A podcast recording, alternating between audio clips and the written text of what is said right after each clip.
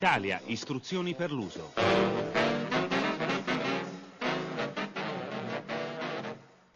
E sono le sei e venti di venerdì nove dicembre millenovecentonovantaquattro. Il mondo dei servizi in diretta con Italia istruzioni per l'uso, guida ragionata all'Italia dei servizi per sopravvivere al disservizio. Emanuela Falcetti, buongiorno, buon fine settimana. È già entrato in studio Vittorio Argento, buongiorno. Buongiorno. Con lui non anticipiamo subito i titoli del giornale Radio Rai del mondo in diretta delle sette, ma lo coinvolgiamo in così...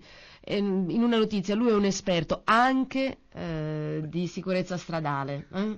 Perché? Spieghiamolo, perché è l'anche che preoccupa, chissà in quante altre cose. Beh, no? Per esempio anche aerei, voli, queste no, cose, vabbè, comunque, se uno che se ne intende. Eh, è un problema di, ehm, secondo me anche un problema di carattere sociale. Parlare di sicurezza stradale non è solo un problema tecnico per un dispositivo piuttosto che un altro, è un problema che riguarda tutti noi. Se pensiamo a quanti incidenti accadono in un anno, mm. a quante persone muoiono, a quante restano ferite e a quante restano lesionate per tutta la vita, e quante volte questi incidenti sono causati non dalla fatalità come leggiamo sui giornali, ma da mh, responsabilità precise nostre, sì. che sono trascuratezza, sono ignoranza, mancanza di manutenzione. Bisogna rendersi conto che un mezzo di trasporto, sia un'auto o una moto, può essere addirittura un'arma, e può essere ben più pericolosa di un'arma, per acquistare la quale è necessario addirittura un porto d'armi.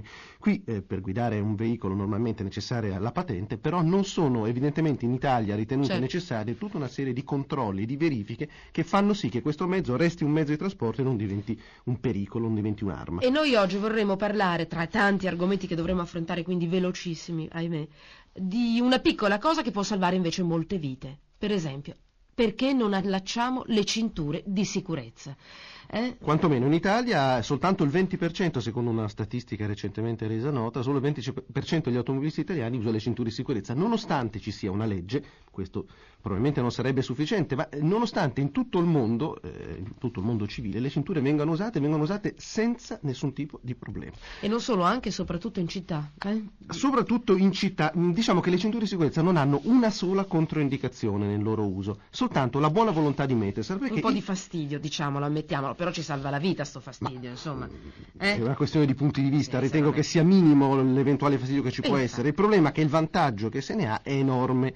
Si parla, eh, come ben sappiamo, di centinaia di morti che possono essere evitati e centinaia di persone, migliaia di persone ferite. Ricordo che quando si parla di feriti si parla genericamente dei referti, ma non si parla mai di quelle che possono essere le conseguenze perenni su una persona che ha subito un incidente perché non aveva la cintura. Il discorso fondamentale è che tra averla e non averla c'è la differenza fra non farsi niente e morire. Sì, è vero. Non è poco. Allora io eh? capisco, può essere noioso la mattina presto sentir parlare di morti, incidenti, però è uno sportello informazione il nostro. Sentiamo il dovere e abbiamo voglia di parlare anche di questo, dobbiamo farlo, è una nostra responsabilità perché è un'informazione di servizio quella che noi facciamo a Italia istruzioni per l'uso, quindi vogliamo parlare anche di questo. E ci sono altri due aspetti importanti. Il costo sociale del mancato uso delle cinture di sicurezza, perché costa a tutti noi, cioè una degenza che potrebbe essere di tre giorni di osservazione diventa di trenta o di sessanta giorni per le lesioni, costa a tutti noi.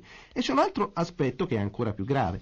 Ci possono essere incidenti che potrebbero risolversi con nulla e invece diventare estremamente gravi anche per chi li provoca. Non si capisce perché una persona che ha la sventura di provocare un incidente debba, averne, debba subirne, magari anche penalmente, anche civilmente, conseguenze gravi semplicemente perché dall'altra parte non è stato utilizzato un dispositivo che permette di ridurre al minimo le conseguenze. Ecco, comunque attenzione, adesso tra poco ci colleghiamo col nostro ospite di oggi, comunque attenzione perché le compagnie assicuratrici iniziano già a rifiutarsi di risarcire i danni fisici a tutti quelli che non indossano le cinture di sicurezza al momento dell'incidente, cioè attenzione perché ci sono state delle sentenze favorevoli a questo orientamento anche in Italia, non solo all'estero, quindi può essere anche in questo senso un'arma contro di noi. E vi do un altro flash velocissimo.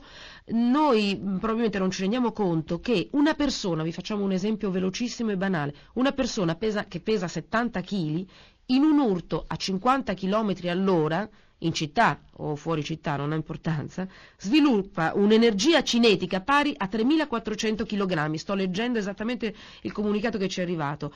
Questo, eh, se voi pensate una cosa del genere, tutto questo ha un effetto di un urto di una vettura, eh, no, aiutami che tu cosa dici meglio di me. Cioè, senza, è, dare, senza dare cifre che danno, secondo me... È rendono... come se cadesse una persona da dieci metri, quindi più o meno dal terzo quarto piano. È un impatto equivalente, ecco, da un terzo piano. E un altro piccolo Stavo particolare... Stavo traducendo cifre e numeri velocemente. Un altro piccolo tra... particolare, ecco, non so se ci si rende conto che viaggiando a cento chilometri all'ora con la vettura, chi è dentro la vettura viaggia ugualmente a cento chilometri all'ora, insieme a tutta la vettura. Nel momento in cui sbatte da qualche parte, eh, si sposta all'interno dell'auto agli stessi cento chilometri all'ora, quindi l'impatto contro il volante, contro il cruscotto, contro il parabrezza avviene a quella velocità. Se noi pensiamo quanto ci facciamo male cadendo in casa, magari perché hai fatto una correttina per rispondere al telefono e viaggi a tre chilometri all'ora, immaginarsi cosa succede a sbattere a cento.